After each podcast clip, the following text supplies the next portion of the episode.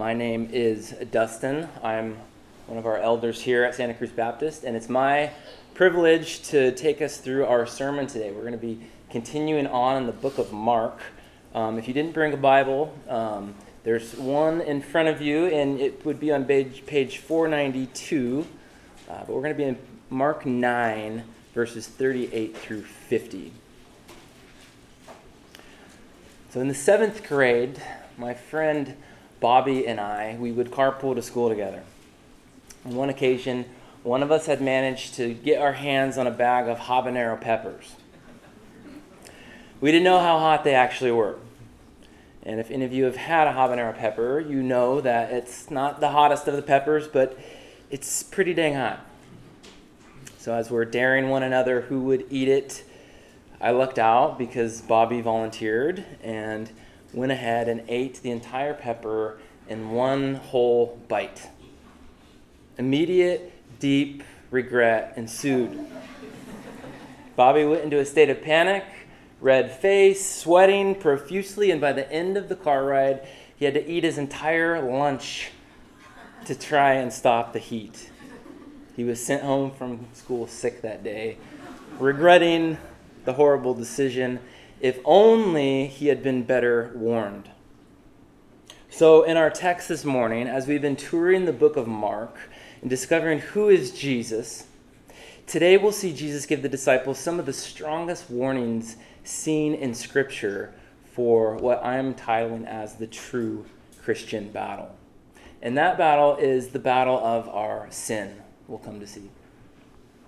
We'll see that in our text, while in our Christian walk, there may be other people or things out there competing for our attention and our focus. But often we're at war with the wrong things. If we don't listen and take warnings, the precautions seriously, it may be possible you are or I are on a destructive path, potentially letting unrecognized sin lead to destruction and ruin in our so, Mark 9, verses 38 through 50. And we'll start there in 38.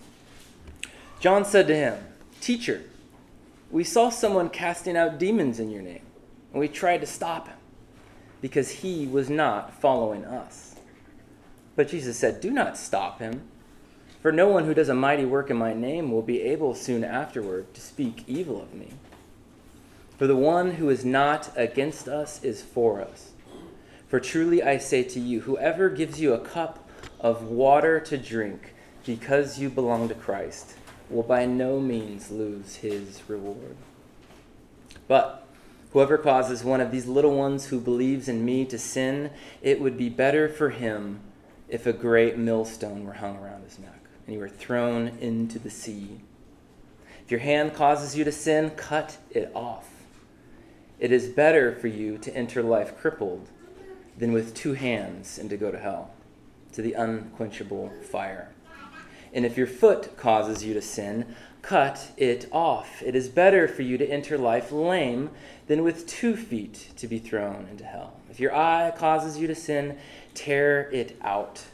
It is better for you to enter life, enter the kingdom of God with one eye, than with two eyes and to be thrown into hell, where the worm does not die and the fire is not quenched. For everyone will be salted with fire. Salt is good, but if the salt has lost its saltiness, how will you make it salty again?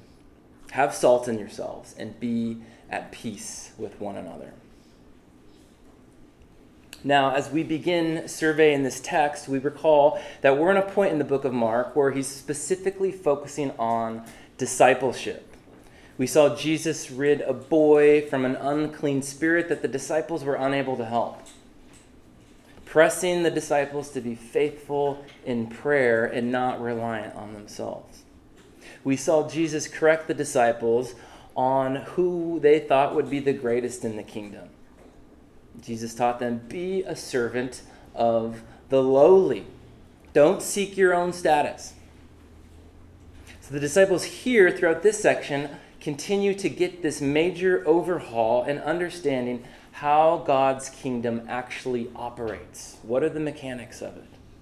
So as we pick up in verse 38, we encounter the disciple John reporting to Jesus that someone was casting out demons in Jesus' name, and the disciples didn't like it. Here, Jesus, I believe, is going to show us how our general disposition ought to be towards other Christ followers. But first, let's know who is this other person? Who's out there trying to cast demons not among the 12 chosen disciples? Maybe someone who had heard of Jesus and this crazy kingdom power. Maybe he was well intentioned, just out there wanting to help people.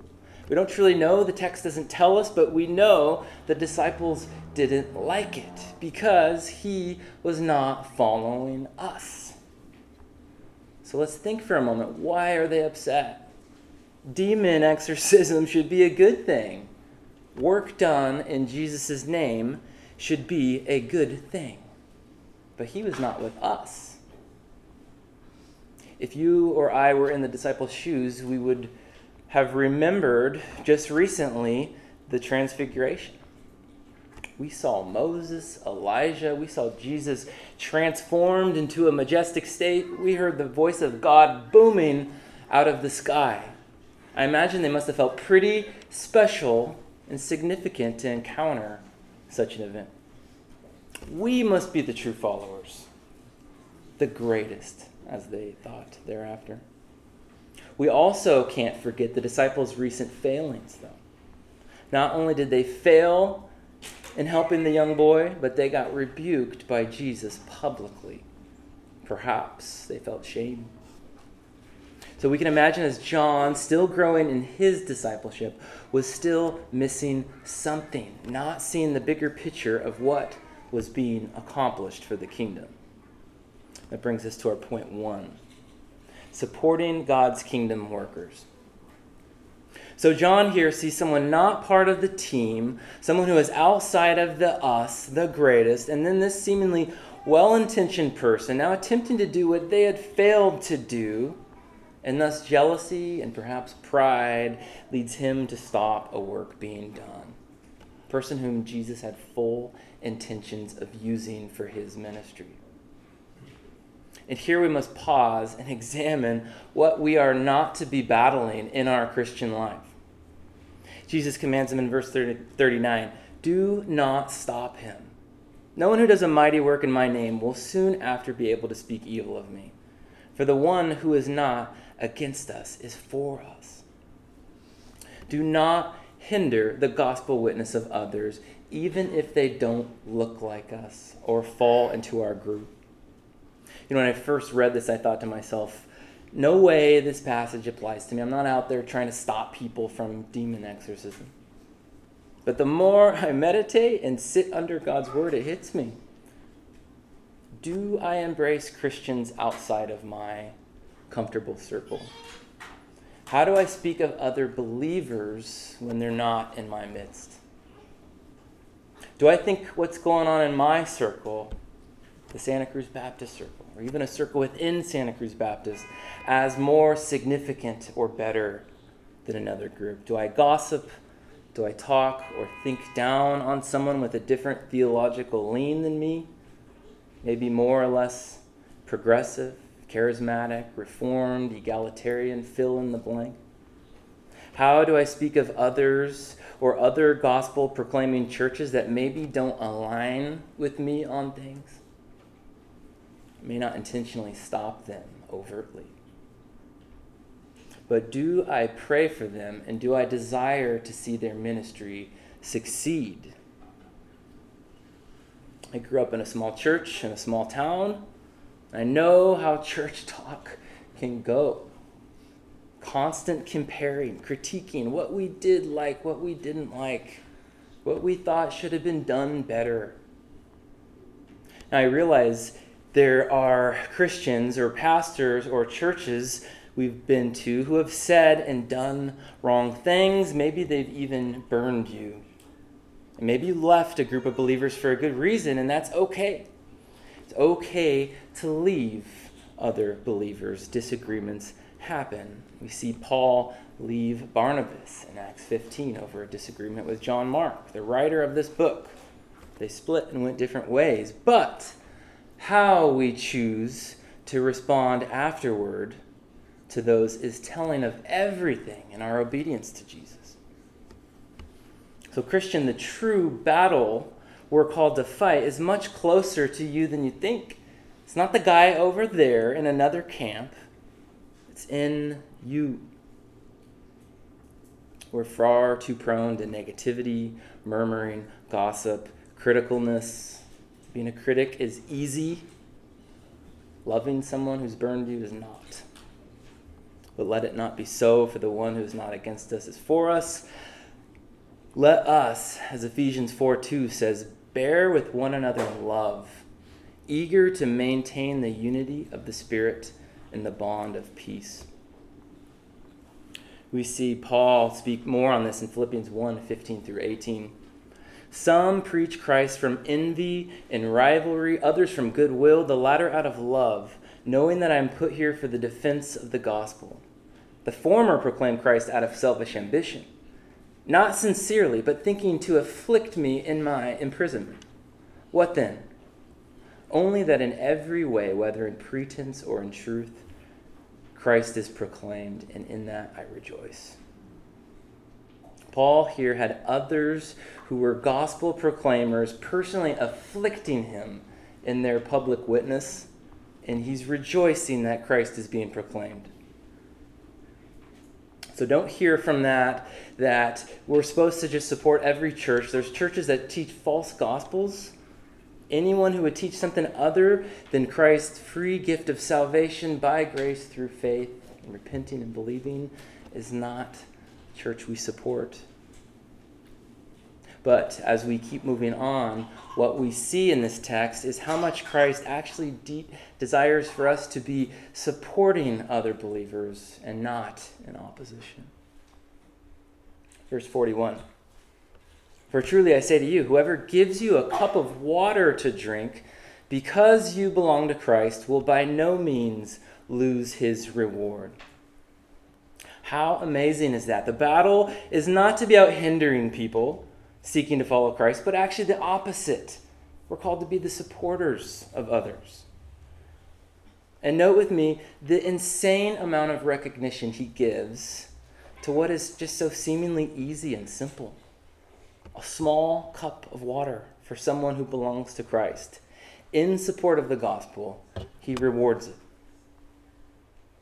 I realize it's probably easier for us to get water than it was for them compared to now. But notice that what he rewards is what is basic, it's easy. And if Christ rewards what is basic, how much more ought we to want to give everything to support others? Just think of how he'll respond with the giving of our lives. But if we review if we view our support as burdensome, whether it's our finances, our time, the stuff he's placed in our hands, if that's a burden to us, we're missing out on what God seeks and desires to reward. Ephesians 2 8 through 10 reads this For by grace you have been saved through faith. This is not your own doing, it is the gift of God, not a result of works, so that no one may boast. For we are his workmanship, created in Christ Jesus for good works, which God prepared beforehand that we should walk in them. This is the point of our salvation to go live out good works created for us before the foundation. This is how we obtain a joyful, purposeful life is living out Ephesians 2 we can take this to an even deeper level. What was read in our text this morning is when we do such things for the kingdom of God, when we do works, we're actually doing those things unto Christ. Back to Matthew 25, 37 through 39. Lord, when did we see you hungry and feed you, or thirsty and give you a drink? When did we see you a stranger and welcome you, or naked and clothe you? When did we see you in sick or in prison and visit you? And the king will answer them Truly I say to you, as you did it to the one of the least of my brothers, you did it unto me. Meeting basic needs for those around us, Christ will see as works done unto him. It's wonderful. I've seen that done so much here, and I love it. Few months ago, so many of you have blessed me. Just a couple weeks ago, seeing the Swedbergs get served as they're trying to move into their house. Let us be eager for doing such things. Open hands, ready to give, knowing that we're doing it unto Christ. So, as we've touched on support, the text now leads us to the opposite what we're not to be doing. Our point two here warnings for Christ's disciples. Verse 42. But whoever causes one of these little ones who believes in me to sin, it would be better for him if a great millstone were hung around his neck and he were thrown into the sea. It's sobering these little ones, or better titled, these who are little or lowly in the world's eyes, children, new Christians, whoever in between, who have come to Christ in faith, to lead one of these into a purposeful sin is proclaimed as one of the worst possible things you or I could do. It's better off if we just didn't even exist, is the picture we're painting. And notice in verse 42, he doesn't define what the type of sin is. It's a generalization he gives us. It'd be so great if he told us the specifics so we could avoid such a terrible, scary type of punishment. But there's far too numerous of paths and avenues of sin to mention. So instead of questioning specifics, we must rather be purposeful in seeking the growth and Christ likeness of those who are new or younger in their faith. And this is what it means to be a disciple maker to care for, protect others from sin, and be leading others to imitate Christ. Can this be said of you as a disciple, as a disciple who makes disciples? The millstone in our text here that we speak of is not a small hand millstone Think industrial grade stone, a great millstone, the text says. Probably hundreds of pounds, so big a donkey would have to pull the thing in a circle as it pounded grain into flour or olives into oil over and over.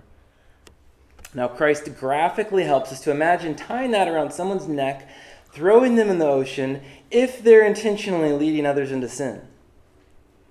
That's not what's frightening to me when I read that, going out mafia style. It's frightening is that's the better option, the text says.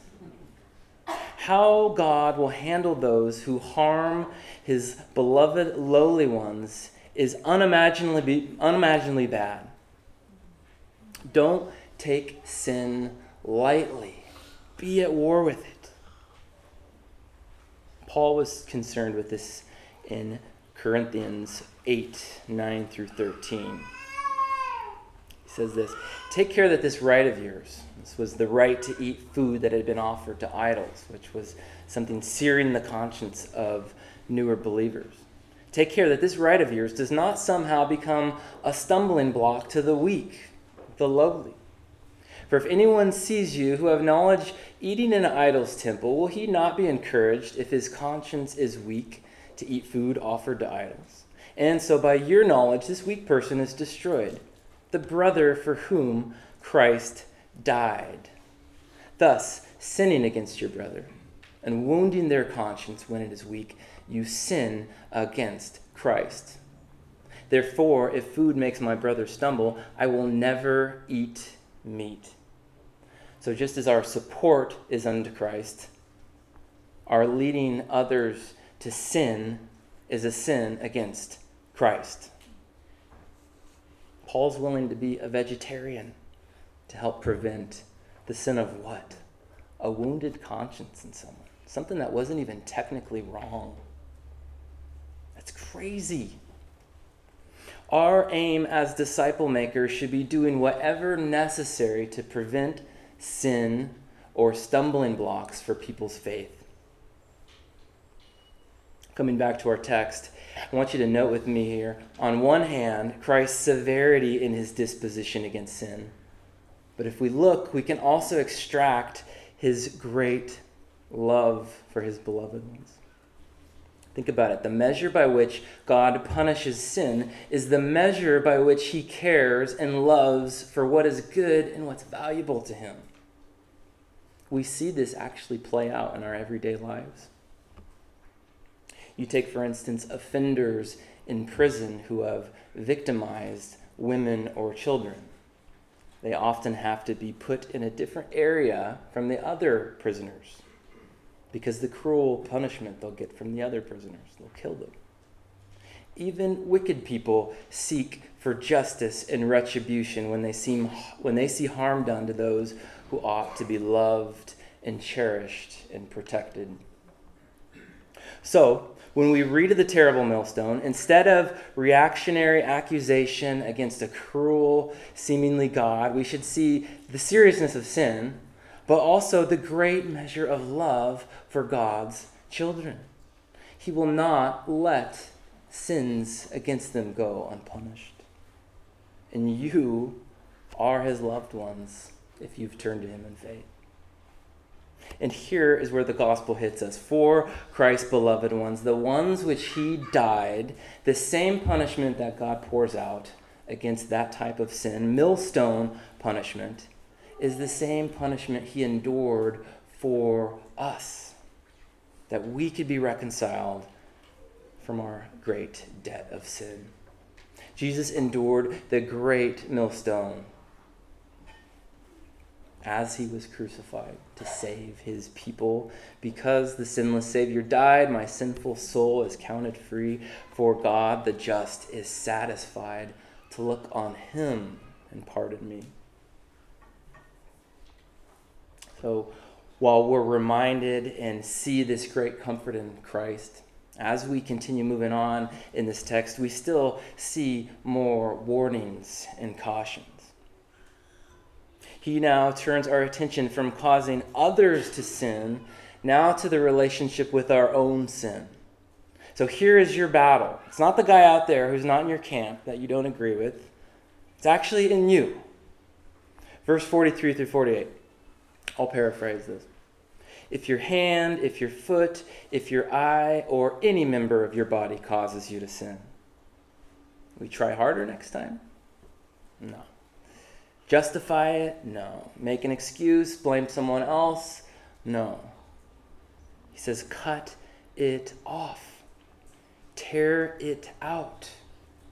It's better to enter life crippled in the kingdom of God than to have your sin and to be thrown into hell. And we're right to assume Jesus was not speaking to us in the literal with his strong language. The simple removal of an organ would be insufficient in preventing our other members to sin. But please don't diminish his stern warning just because it's figurative speech. In each of these verses, we know a repetition of the phrases. This is a simple tool to just help us not miss the point. In other words, don't gloss this section of the text over. The disciples would have understood the hell we read here as a literal place outside their city, the Valley of Hinnom, basically the local garbage dump site. The worm does not die, the fire is not quenched, which was quoted from Isaiah 66 24. The worm doesn't die because the large supply to feed from and the fire continually burns from what is constantly thrown out and away from the city. I honestly don't know what to make of what actual hell looks like. It's a very hard topic. Worms, fire, weeping and gnashing of teeth, lake of fire, we see in other parts of the text. I don't know if those are literal, but it's awful, and I hate to even think about it. But the picture is painted clear for the disciples. If we hold and cling to our sins, the sin God hates for but is paid for in Christ, we will stand as enemies of God, only to be removed out of his good city, away from where his goodness resides, where his mercy reigns, where he will eternally bless his worshippers who have turned to him. C.S. Lewis famously penned in The Great Divorce there are only two kinds of people in the end those who say to God, Thy will be done, and those to whom God says in the end, Thy will be done. All that are in hell are there because they have chosen it. And what I believe Lewis is getting at there is if we're staying content with our sin, we make it clear we don't even want God. We don't want to be with Him. So, in this strong warning, we can't neglect or delay dealing with our sin. It's your and my responsibility. Those who have received Christ's mercy to not do so in vain. Christ does not accept our excuses for our sin. Tear it out, cut it out, kill it, he says. It's not an outside influencer on you, although that's true. There's a lot of sin out there, but it's part of your actual members, Jesus says. You are responsible for you. Your hand, your foot, your eye, out of your heart comes what's evil. Matthew 15, 19. We cannot continue in our sin, and if we do, it only reveals we may have truly never known Jesus. 1 John 3 6. In fact, I'd encourage you to read the whole book of 1 John on this topic. But 1 John 3 6 says, No one who abides in him keeps on sinning. No one who keeps on sinning has either seen him or known him. Cross bearing disciples who abide in Jesus will be at war with their sin. Whatever that it is that besets you. A device, a phone, computer, Netflix account, maybe. Substance, a food, perhaps, a place, maybe a relationship. Whatever it may be you're stuck in, if we don't fight it, it will lead to death. James 1 14 through 15. But each person is tempted when he is lured and enticed by his own desire. Then, desire, when it is conceived, gives birth to sin, and sin, when it is fully grown, brings forth death. Staying in your sin can only lead to destruction, but you are not stuck. You can have victory over your sin. And what God has in store for you in His kingdom is far better than whatever sin you still cling to. So, do you struggle with sin? Struggling is good, it's our starting point. It's seeing it for what it is so we can actually fight it and begin to conquer. Take action against it, Jesus is telling us here. It's not worth the dangers of hell. He wants us to be free, walking in holiness, fully pleasing to God. And he encourages us to do this together. As followers of Christ with the Holy Spirit, we're called to walk in this together. This is the point of discipleship or DNA groups we encourage here, intentionally fighting sin together.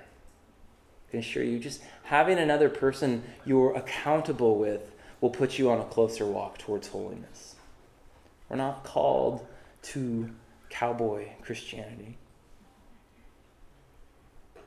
And if you wrestle with the concept of hell, I tell you, it's okay to feel that way.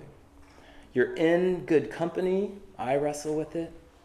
Many, many theologians and amazing Christians all wrestle with it. But it's far better to wrestle with it than to just dismiss it altogether. Have no fear of God, no fear of any consequences of sin it's uncomfortable. And while we don't want people to follow Jesus out of just fear and preaching hell, we also can't just shrink away and dismiss the topic altogether. Jesus spoke of it often, and he emphatically warned his disciples of it. If we have true love and concern, then we won't dismiss it. Listen to what Spurgeon says on the topic. If sinners be damned, at least let them leap to hell over our dead bodies. And if they perish, let them perish with our arms wrapped about their knees, imploring them to stay. If hell must be filled, let it be filled in the teeth of our exertions, and let not one go unwarned and unprayed for. Let us in love let none go unwarned and unprayed for. As we come to a close on this section, what I love is that the scripture, we're not just left with don'ts and fears of hell, but we're left with a different type of fire to embrace. Fire language, if you recall from our previous Daniel series, fire is used in two ways. It's usually used for judgment, like we just read, but it's also used for refinement, purification. Verse 49 For everyone will be salted with fire. Salt is good. But if the salt has lost its saltiness, how will you make it salty again? Have salt in yourselves and be at peace with one another. We see here that fire and trials will be the mechanism used to make Christ followers his salt in the world. It will season us as his children, set apart for good works, making God's kingdom richer in flavor. So we embrace through our obedience to Jesus, fighting our sin, a life pursuit that results in refinement, salted lives. We're called to bless, pray, support, our Christian brothers and sisters, even the ones not in your camp, and live a lifestyle that brings flavor and preservation to a dark world. As God's children in his kingdom, be at peace with one another, but be at war with your sin. For if we continue in sin, how will you be made salty again? The text says. Let us pray.